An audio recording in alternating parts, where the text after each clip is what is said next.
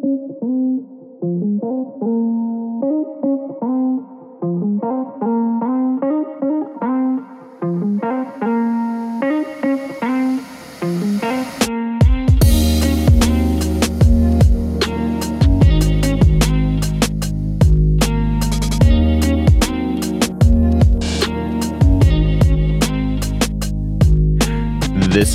Fable, a pastoral podcast where we discuss common and often controversial topics from a biblical perspective.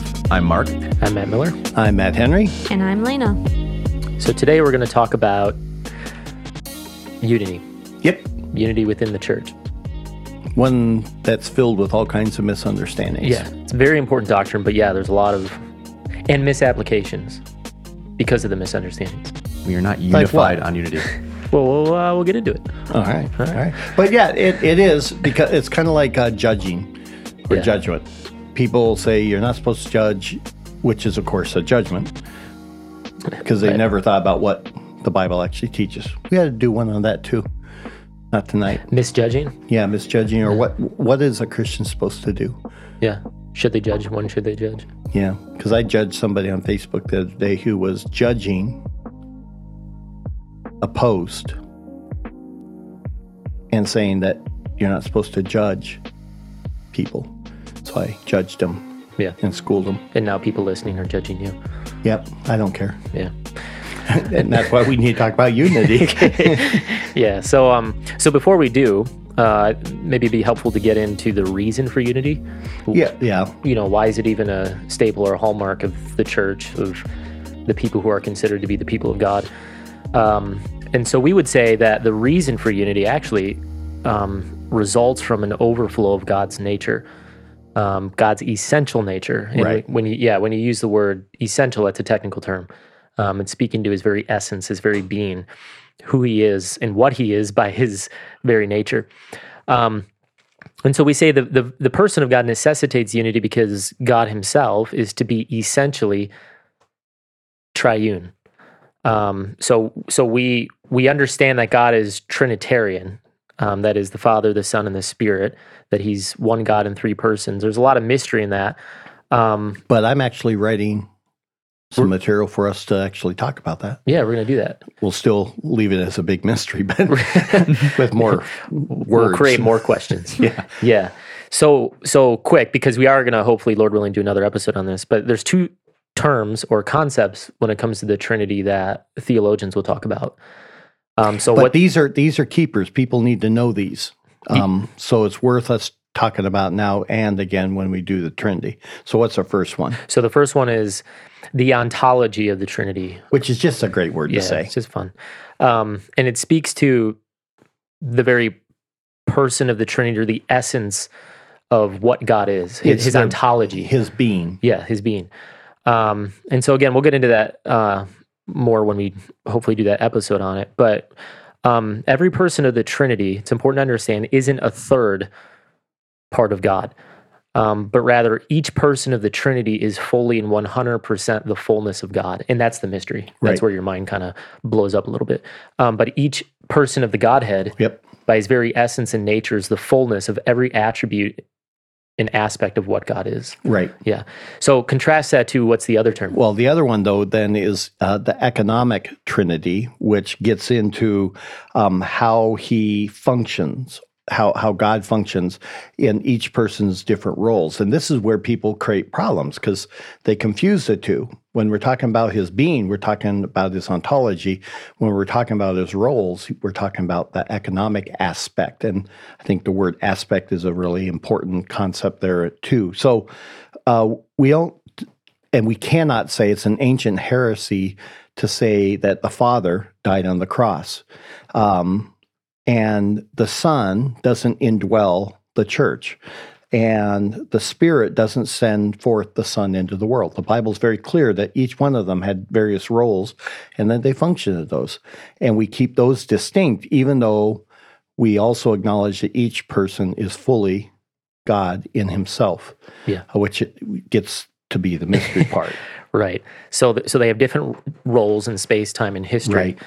Um, and, and this is where it gets complex. So this is the deep stuff of theology, right? So, so God is a Trinitarian God, but He's also triune. Um, that is to say, no person of the Trinity acts on their own accord apart from any other person of the Trinity. Yeah, the Son doesn't go off and do his own thing. Right. Simple as that. Yeah. Or the Spirit. Right, right. Um, but they function in complete unity and harmony in every sense. Um, there's one God, one mission, one purpose, uh, one glory. Um, and so, as we're, going to see, though, the last part of that's key. Um, it's it's for that one glory that they all work together in unity. He does all that he does to bring himself a singular glory. Um, so they all have, have different roles in space, time, and history, but they're functioning in unity. And so, just a, a, quick example of this, you see it right away in the very first verses of the Bible, um, actually with creation. So in Genesis 1 1 through 3, it says, In the beginning, God, which I'm going to say is the Father, created the heavens and the earth. And the earth was formless and void, and darkness was over the surface of the deep. And the Spirit of God, so there's the Spirit, the third person of the Trinity, the Spirit of God was moving over the surface of the waters. Verse 3 Then God said, Let there be light, and there was light. And that speaking was the Word. Was the Word, the second person, the pre incarnate right. Son, right. if you will, of the Trinity. And so here we see all three persons of the Godhead working in complete unity, but to carry out the one single purpose of creation. God the Father creates, verse 1, by the power of the Holy Spirit, verse 2, and by what means? Will the Son, verse 3. Um, and we already said it, but just in case anyone quibbles over God saying, we know from John 1 1, in the beginning was the Word, the Word was with God, the Word was God. Verse 14, that Word became flesh. So we know right. this is the second person of the Trinity. Colossians 1 15 through 16, for by him, speaking of the Son, all things were created and so the Son is the divine means then through which the Father carried out that creative work. Um, and so he was there, he was in the beginning. Um, and so when it says that God said, we ought to understand that theologically as, as the Son. So this one God's eternal plan and purposes was agreed upon by all persons of the Trinity. And as this one God determined and purposed this one mission from eternity past. And so there's triunity within the Trinity. Right. Yeah. So we'll we'll flesh more of that out. That's kind of you know pretty technical. Yeah, we were flying high a little bit there, but it, but it's important for people to understand when we're talking about unity. This is not a concept we're just coming up with, um, or even just randomly pulling a few verses. We're dealing with the need for Christian unity because it most properly reflects yeah. the person of God. It's a it's a it's a it's an overflow or necessary result right. for the people of God. Then. Um, well, and then the opposite is true, then, right? If there's disunity among the brethren or unbiblical disunity, um, yeah, that's a that's a good qualifier. Yeah, I, and but yeah, so if it's an unbiblical type of disunity, then we're not before the world functioning as proper witness, and that's huge. I mean, because our whole purpose of being is to be a faithful witness of the of the excellencies, if you will, of God, like mm-hmm. First Peter says. Yeah. So, so um, the people of God then are said to be brought into unity with each other. Um, they're, they're brought into unity with God, and so by the very necessity of that, they're then brought into unity with each other. Right. So we have some examples of yeah, this. Yeah, just just a couple. Well, actually, I think just one. No, a few more. Um, in Matthew, verse uh, chapter 5, 23 and 24 in the Sermon on the Mount, Christ says, If therefore you are presenting your offering at the altar, and there remember that your brother has something against you. So it's not you against your brother, it's, it's that you've done somebody wrong. Uh, leave your offering there before the altar and go your way. First, be reconciled to your brother, and then come and present your offering. That's a huge one because it shows how high of a value that our Lord puts upon a reconciled relationship between brothers. Um, and and that it's more important than even worship. In fact, you can't properly worship mm-hmm. without it. So we always do that with the Lord's Supper. Every, yeah, I was going to say Lord's Supper. Right, and we drive that home. And on one level, it does my heart good when I see some people just let the cup pass by or the bread cup pass by.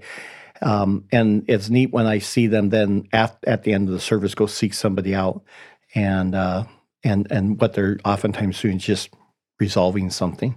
Uh, but Paul, Paul's the one that's most brutal about this. He, uh, he consistently is urging the churches to be of one mind, and um, and labor together and work together and build one another up in the faith and grow in love for one another.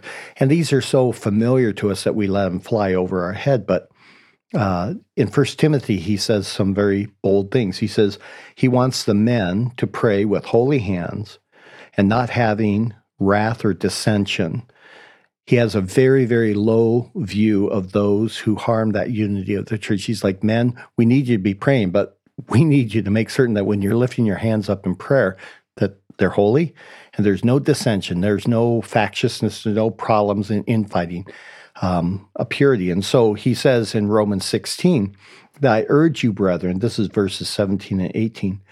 I urge you, brethren, keep your eyes on those who cause dissensions and hindrances contrary to the teaching which you learned and turn away from them. That's very strong language uh, um, you know, reject these people. For such men are slaves, not of our Lord Christ, but of their own appetites. And by their smooth and flattering speech, they deceive the hearts of the unsuspecting. And there's a lot there that we obviously can't unpack, but notice that he's talking about those who cause dissensions and hindrances.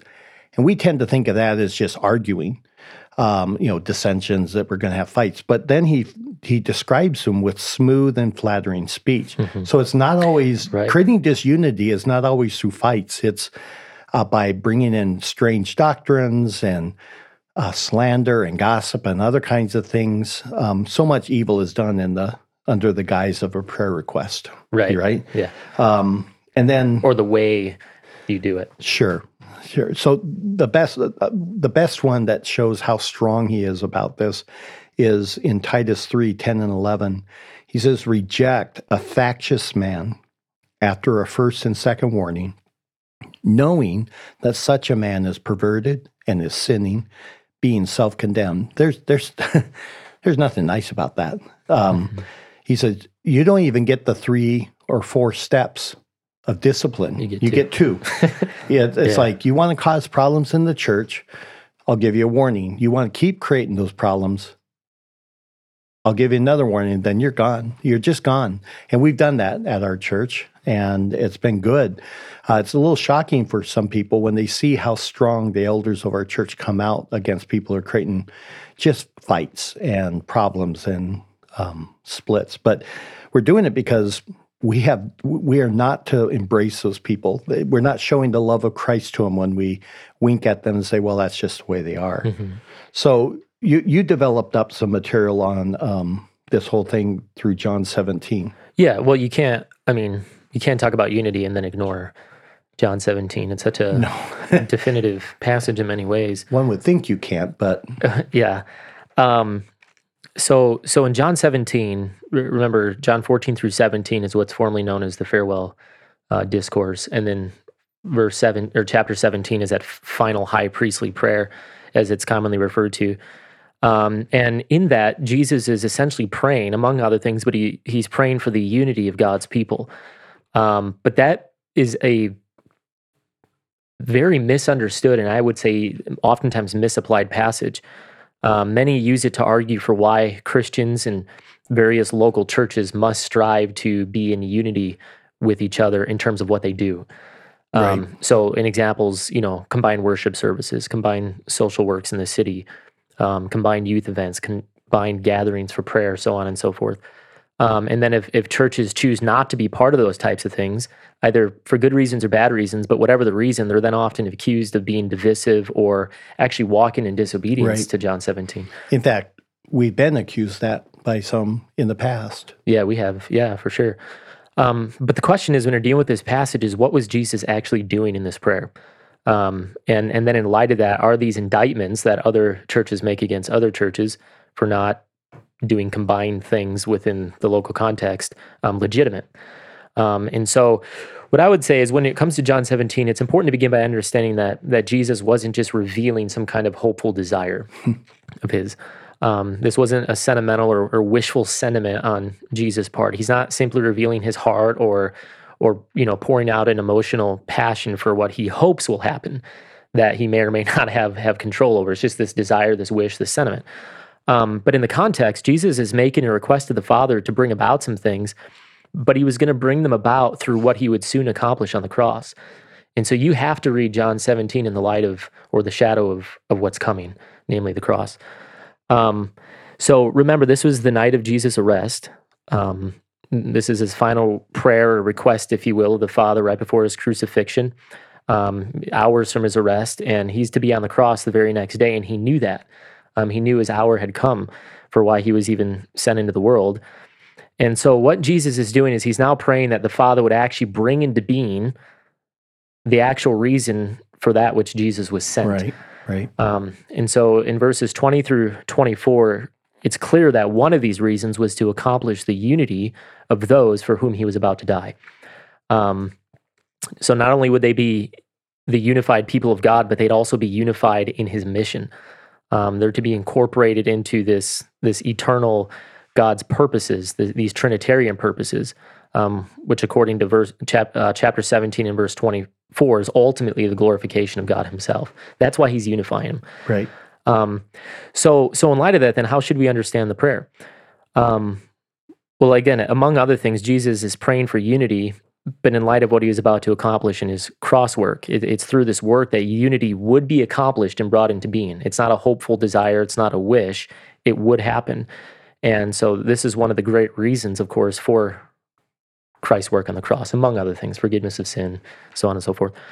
Um, Which are important things. Yeah, yeah. But one of the things is unity. Um, and so he's praying for that, and he's about to execute that or accomplish that on the cross. But that unity would then be manifested or realized in Acts chapter two at the outpouring of the Spirit. Now repeat that again because I want I want us to really emphasize because we're going to then pick that up a little bit later in Ephesians. Yeah. He, so he's he's praying for unity. He requests the unity of the Father. Then he accomplishes that unity in the cross work. And then that unity is realized or comes into being in Acts chapter 2, the outpouring of the Spirit Right. at Pentecost. Very Um, important. Yeah. So again, this gets into the idea then of spirit baptism, which of course we've done already episodes on that. Um, but this was the beginning of the church and therefore the beginning of the realized unity of the church. And that's what's important to understand.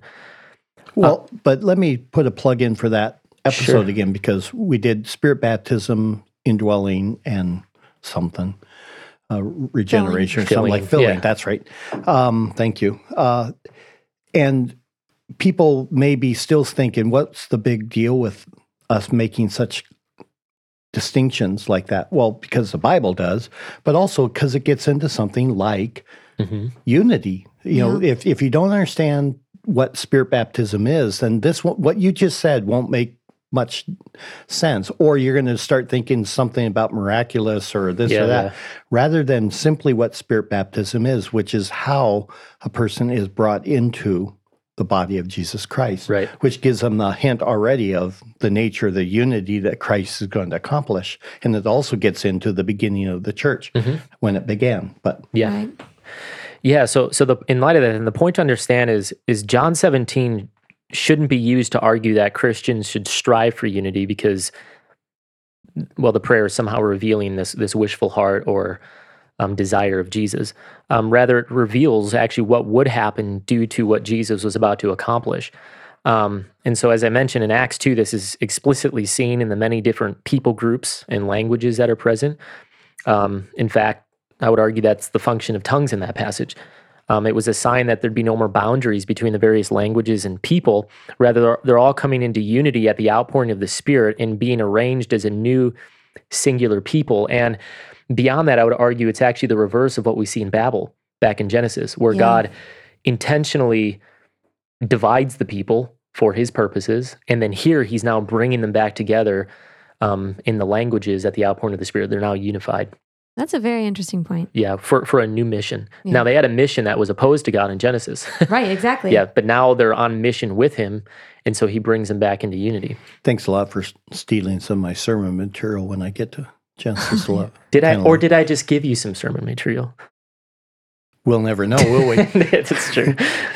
That that I just have to say though that that gives that phrase tongues or languages in Acts 2 such a sweet amazing miraculous meaning Mhm. in that the unifying aspect of that Yeah. you know and it's And yet, It's it's, the one cheapened. issue that creates So Well, much not- disunity. Not the one issue, but an issue that creates an incredible issue. amount of disunity. That's yeah. cheapening what the magnitude of what's just happened there. Yeah. You know. Yep. And they all In- speak the great and wonderful things Yeah. of God. Yeah. We'll, we'll do Different something topic. on Sure. tongues some Yeah. other day. Um, so in light of all that, though, unity is is a great indicative. That is, it's a fact. It's a a biblical reality. It's not an imperative, at least here in John 17. So he's not commanding go be unified. yeah, right. Nor is it a wish, like you said. Mhm. I hope that when they see me die, that that will bring them together. He's saying when I die, that something's going to be accomplished in reality, in fact. Yeah. Um, and and your argument is Acts two describes it when Yeah. the Spirit's poured out. 100%. All right, Yep. I agree with you. Yeah. I think that's so important and yet so subtle. Yeah, it was accomplished, right? Um, so so Jesus prayed for it. The Father then accomplished it through the work of the Son, and then brought it into being through the outpouring of the Spirit. That is incredibly Trinitarian. Yes. Yeah. Yeah, very Trinitarian. Tri- it is it is a, a unification of work. Um, so the church now becomes one with with this triune God. The church now joins, as we said, that triune God in His purpose and mission to bring Himself glory, and that's that's the ultimate purpose. So, in light of all that, um, you got some stuff. Let's talk about theology and application of this as it's fleshed out in in Paul. Yeah, so I, I already made the point. Paul is probably the most vocal about the need for unity and not having any uh, place for improper disunity and factiousness and, and whatnot. Um, and one of the best places to see it kind of lay it uh, work itself out, and so it's it's a nice little paradigm is in Ephesians chapter four, and what we'll look at is verses one through six and 11 through 16. And what we see in those are two different types of um, unity. Does anyone have that? Pat, Lainey, you want to read it? I'll read it. Uh, just one through six. and then, Mark, you want to grab uh, 11 through 16? He's making a meme right now. No, I'm not. Well, it's the memes that brings everybody together. Instagram. All right. So, Ephesians uh, 4 Four, 1 one through through 6. Therefore, I, the prisoner of the Lord, implore you to walk in a manner worthy of the calling with which you've been called, with all humility and gentleness, with patience, showing tolerance for one another in love, being diligent to preserve the unity of the Spirit in the bond of peace. There is one body and one Spirit, just as also you were called in one hope of your calling. One Lord, one faith, one baptism, one God and Father of all, who is over all, and through all, and in all. Okay, so that's the first type of unity um, or aspect, and this is a present existing one, and we'll explain that in a second, but it's a present existing one that we must be diligent to protect. And then there's a second uh, type of unity or aspect, would be a better way of saying it, in verses 11 through 16. You want to do that? Yeah. And he gave some as apostles, and some as prophets, and some as evangelists, and some as pastors and teachers, for the equipping of the saints, for the work of service to the building up of the body of Christ, until we all attain to the unity of the faith and of the knowledge of the Son of God, to a mature man, to the measure of the stature which belongs to the fullness of Christ. As a result, we are no longer to be children, tossed here and there by waves and carried about by every wind of doctrine, by the trickery of men, by craftiness and deceitful scheming, but speaking the truth in love, we are to grow up in all aspects into Him who is the head, even Christ, from whom the whole body, being fitted and held together by what every joint supplies according to the proper working of each individual part, causes the growth of the body for the building up of itself in love. Okay. Um, so that's a second type of unity, and that's an imperfect one. It's one that the church is still growing and that we have to be diligent to promote. So we have one type of unity that is present and existing, and we're to protect it, and the other is imperfect and growing and developing, and we need to promote it. So he wants us, first of all, to preserve the unity of the Spirit. That's the one that is already existing, which is mm-hmm. what we just got into with John 17 and Acts 2. And he also says we're to continue to grow and work within the body of Christ until we attain the unity of the faith. So if somebody is actually listening to this with their Bible open, that word until is very, very important because it's a temporal word. Mm-hmm. It it shows us that we're dealing within time and space, and that's not yet attained, unless anyone wants to think that the entire church has a complete unity of the faith, which we'll talk about. And the answer is no, they haven't. Um, but he's not telling us how to get uh, this unity of the spirit. He's simply telling us to maintain it. Um, and that so the first aspect is maintain, preserve that unity of the spirit. Um, and and that unity is how you and I have our standing before God in Christ. And that's what we talked about. It's that spirit baptism that Paul tells us that by one spirit or with one spirit we were all baptized into one body. That's that unity. It's not some supernatural thing in the way of um, you know, Bethel, Redding, uh, California, Bethel Church kind of supernatural events. It's that gl- much better supernatural event where in faith we trusted in Christ. And at that moment, we were baptized with the Spirit and we were brought into a genuine union with Jesus Christ. And every Christian has, Has it. that? Yeah. And that's that unity. And we are to preserve that. Um, we are to be working very hard at that. And so, just to walk the people through the verses that Lena uh, read, how do we do it is then the question how do we preserve it? We- don't have to gain it because we have it. We're only to preserve it. Right. And he says, first of all, the first thing you have to do is understand your calling. It's a calling um, that is a work of God where he calls you and I to be saved. He draws us to his son. It's that moment in your time and existence as a person where, for the first time, the gospel made sense. Um, and, and you believed it and you were converted. Uh, that was actually the calling. Um, and it's defined for us in verses four through five. Can you read four and five again easily? Sure. There is one body and one spirit, just as also you are called in one hope of your calling, one Lord, one faith, one baptism, one God and Father of all, who is over all and through all and in all. Okay, so we hear, we see in in those verses basically the great goal of our Father in heaven, because what He wants to do is conform us into the image of His Son. Um, that's His passion as our Father, and it should be our passion. And so all of us should yearn and strive to be more fully into uh, made into the image of Christ. Uh, it's not an individual calling. It's a corporate or collective calling in which he calls us into Christ. Um, he's saying to them and he's saying to us that we as a church need to walk in a manner that's proper and a manner that's fitting according to one being called, or that one calling that all of us participate in. And so we don't just do what we feel like doing. Uh, one of the ways we preserve that unity of the Spirit is that we recognize that God has called us for a purpose, and that purpose is to be conformed into the image of Christ. And so we should be thinking about that and considering the wisdom of our actions and our, our motives and, and goals. And if that's not understood, then you'll see little need for the body of Christ. Yeah. Uh, I mean, if you if you got a good TV show on, there's a sporting event, there's this or that. You know, um, I actually wrote a blog article many, many, many years ago um, on the sin of occasionality, where you, Mm. you know, you if if you don't put it in your heart that church is a non-negotiable, then it will always be negotiable, Mhm. and it will always have an exception.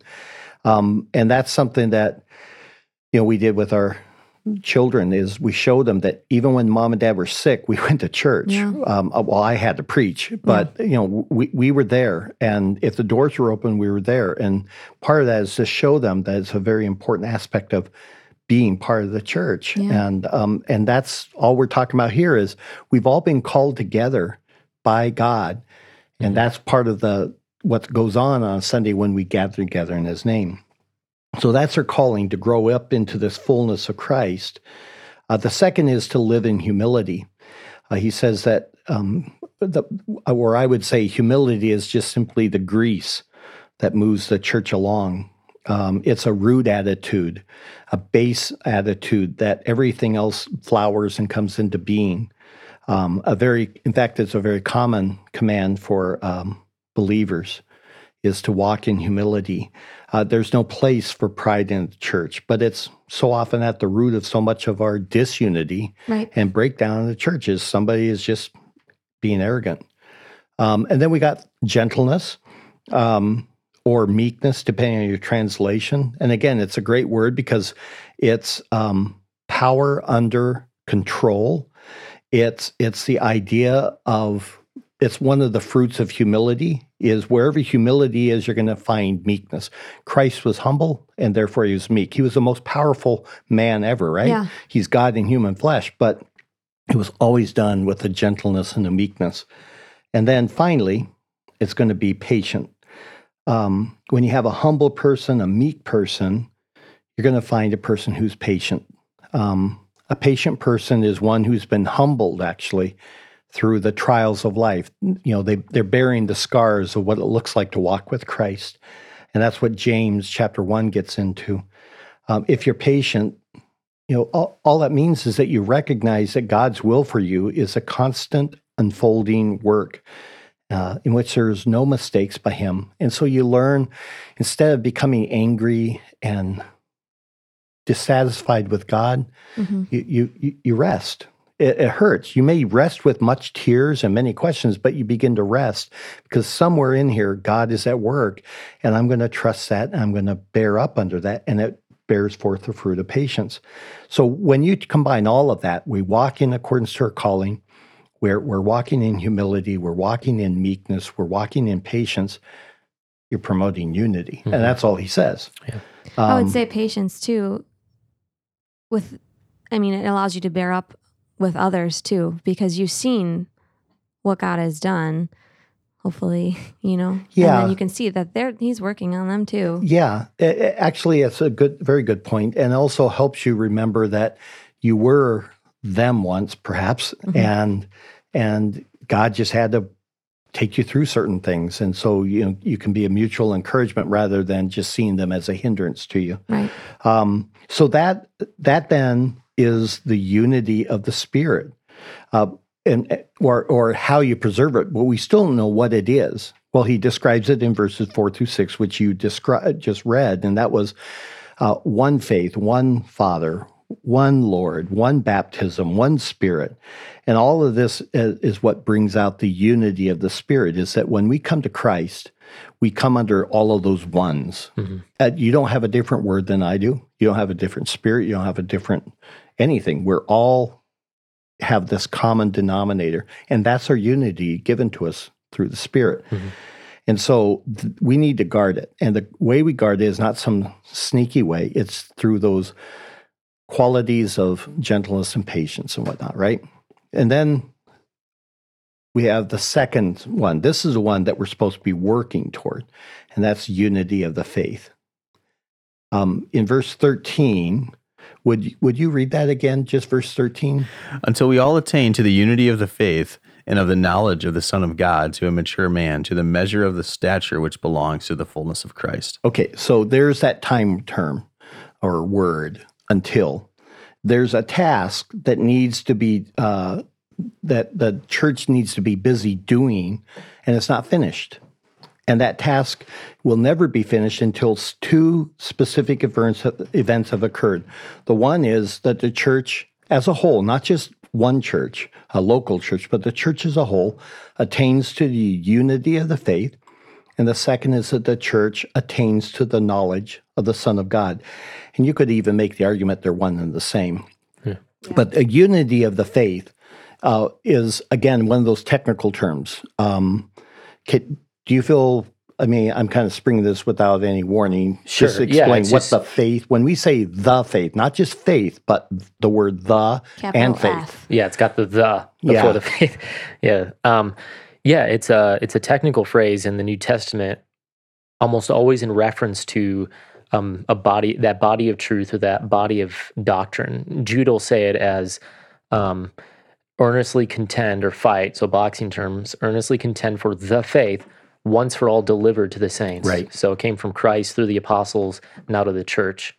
And so- Paul Paul says that people have fallen away from the, The faith. faith. It's not their faith. Right. It's that body of truth. That's Yeah. what they've fallen away from. They they've apostatized. Yeah. Right. They've they've they've either just rejected it total or they've followed after some form Right. of false teaching. Right. And so that's one thing that we're supposed to be striving toward a unity of, a unity of doctrine. That's biblical doctrine. Um, that knowledge of the Son of God, uh, Paul talks about that twice in this letter uh, about him praying that they would grow in the knowledge of Christ. It, it's a supernatural work of God uh, that Paul understands uh, for us. We need to be asking God to cause us and to uh, make us grow in that knowledge. Um, eh, but how does it happen? Well, it comes through sound doctrine. That's there's no mysterious trick here. And again, it's not by having some secret revelation. That's Gnosticism, which is a heresy where we have our private revelations and God is showing us this and we're having this dream and on and on. It is through the growing in the sound doctrine that God, the Word, the Son, That's has revealed Yeah. that has once for all been delivered that we're to be fighting for. That's how we grow in our knowledge Yeah. of the Son of God. Um, and yet there's that aspect of growing in it that God does as we read his word and he begins to break our hearts down and enlarge them, if you will, to see better what's what's going on.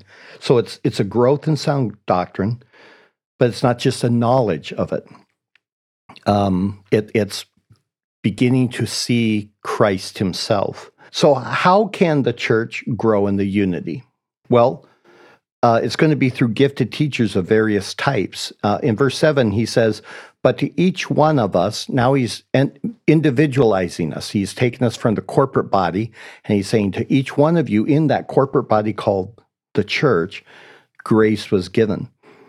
And, and that grace is gifts. Um, and we won't get into that. We'll, we'll do with, deal with why that's gifts um, on, on a podcast about gifts. But Specifically, then, he lists four types of people given to the church. He says that he has given us apostles and prophets and evangelists and pastor teachers. There's four types.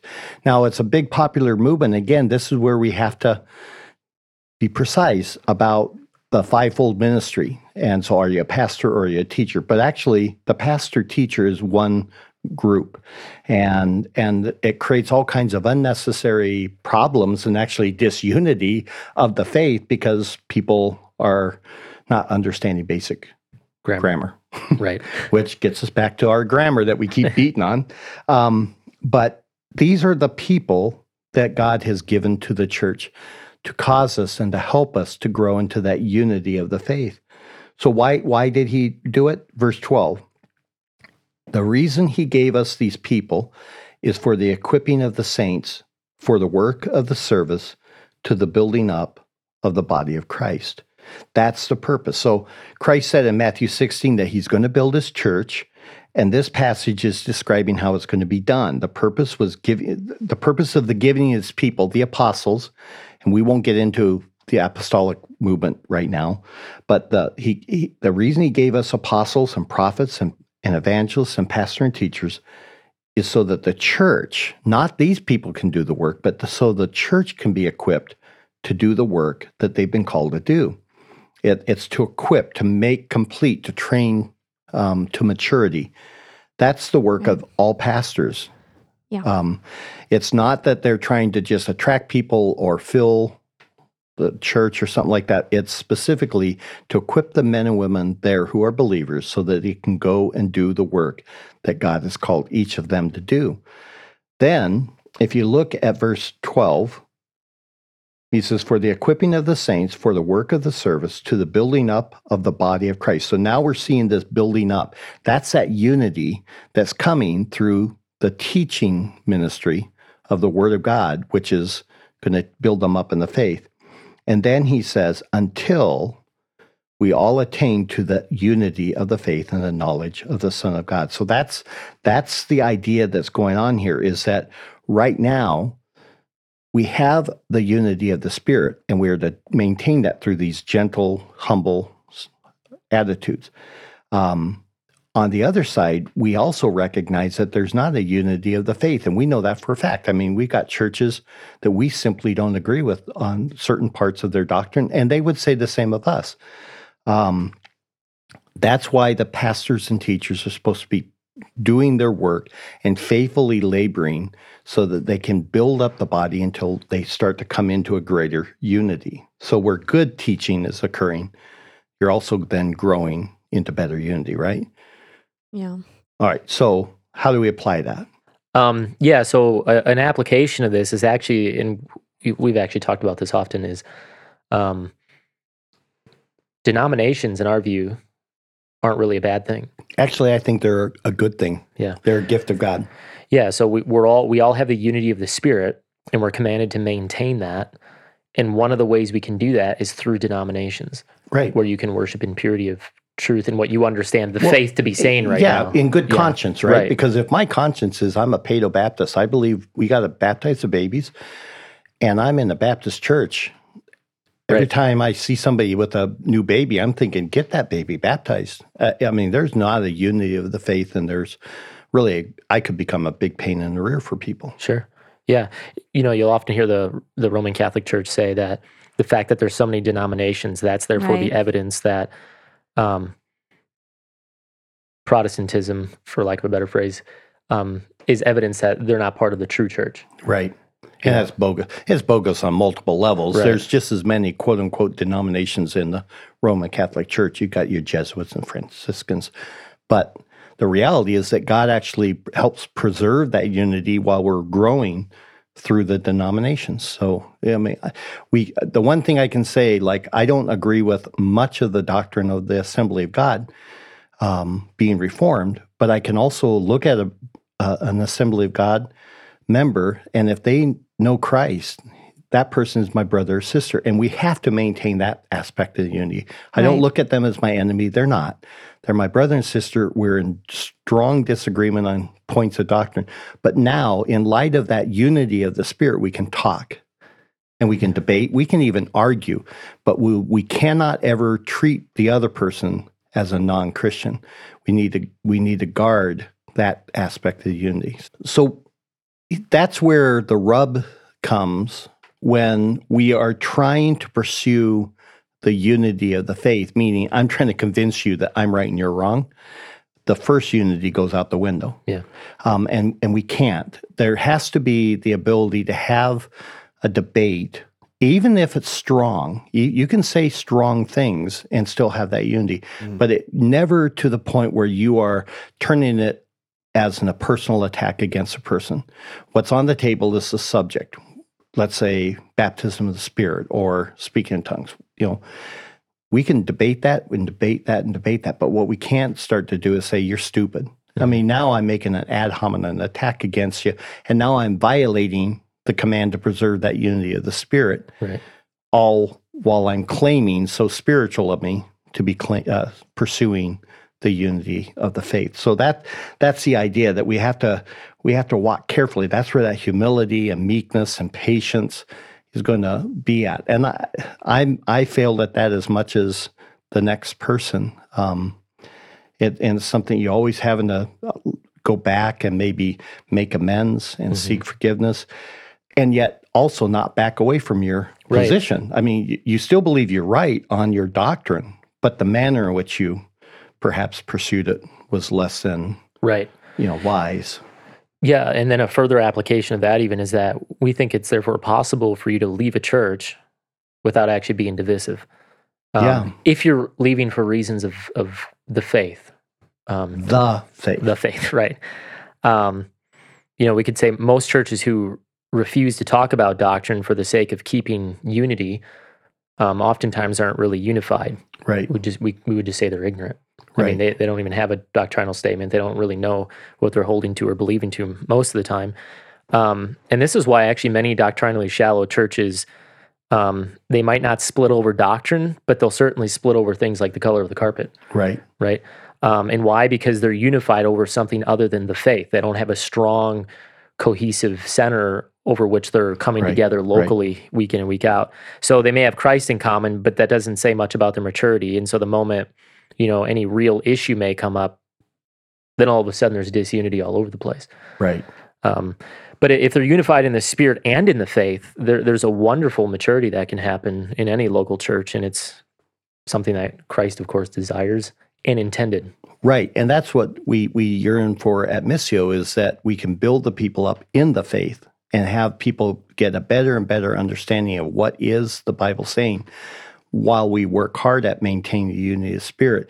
And the more that those two come into um, closer proximity to one another, there's just a peace Yeah. in that church that a lot of people don't know what to do with when they come and visit because they realize these people genuinely care for each other. Yeah. And yet they also say the same things. You know, not like robots. They actually cherish the same doctrines. They they they treasure them because they they believe them to be correct and right. And of course, we would think that they were correct and right. Yeah. Um, so that's our challenge: is to preserve preserve that kind of unity uh, with all the believers in the spirit, all the while that we debate and and wrestle over the issues of um, The faith. the faith, Yeah. the doctrine. So that that's that's our little spiel on the nature of unity and why it's necess- it's necessary. It's consistent with the nature of God. The, Trinity is a triunity, right? yeah. Um, it was accomplished through Christ's death on the cross and and and his resurrection and the subsequent outpouring of the Spirit that brings us into that spiritual unity with one another. It's where it's realized. Right. Yeah. That's so that it, we have everyone has that unity, and while we maintain that through these certain attitudes that Paul gives us in Ephesians four, we we struggle and strive to grow into the unity of the faith. Simple as that.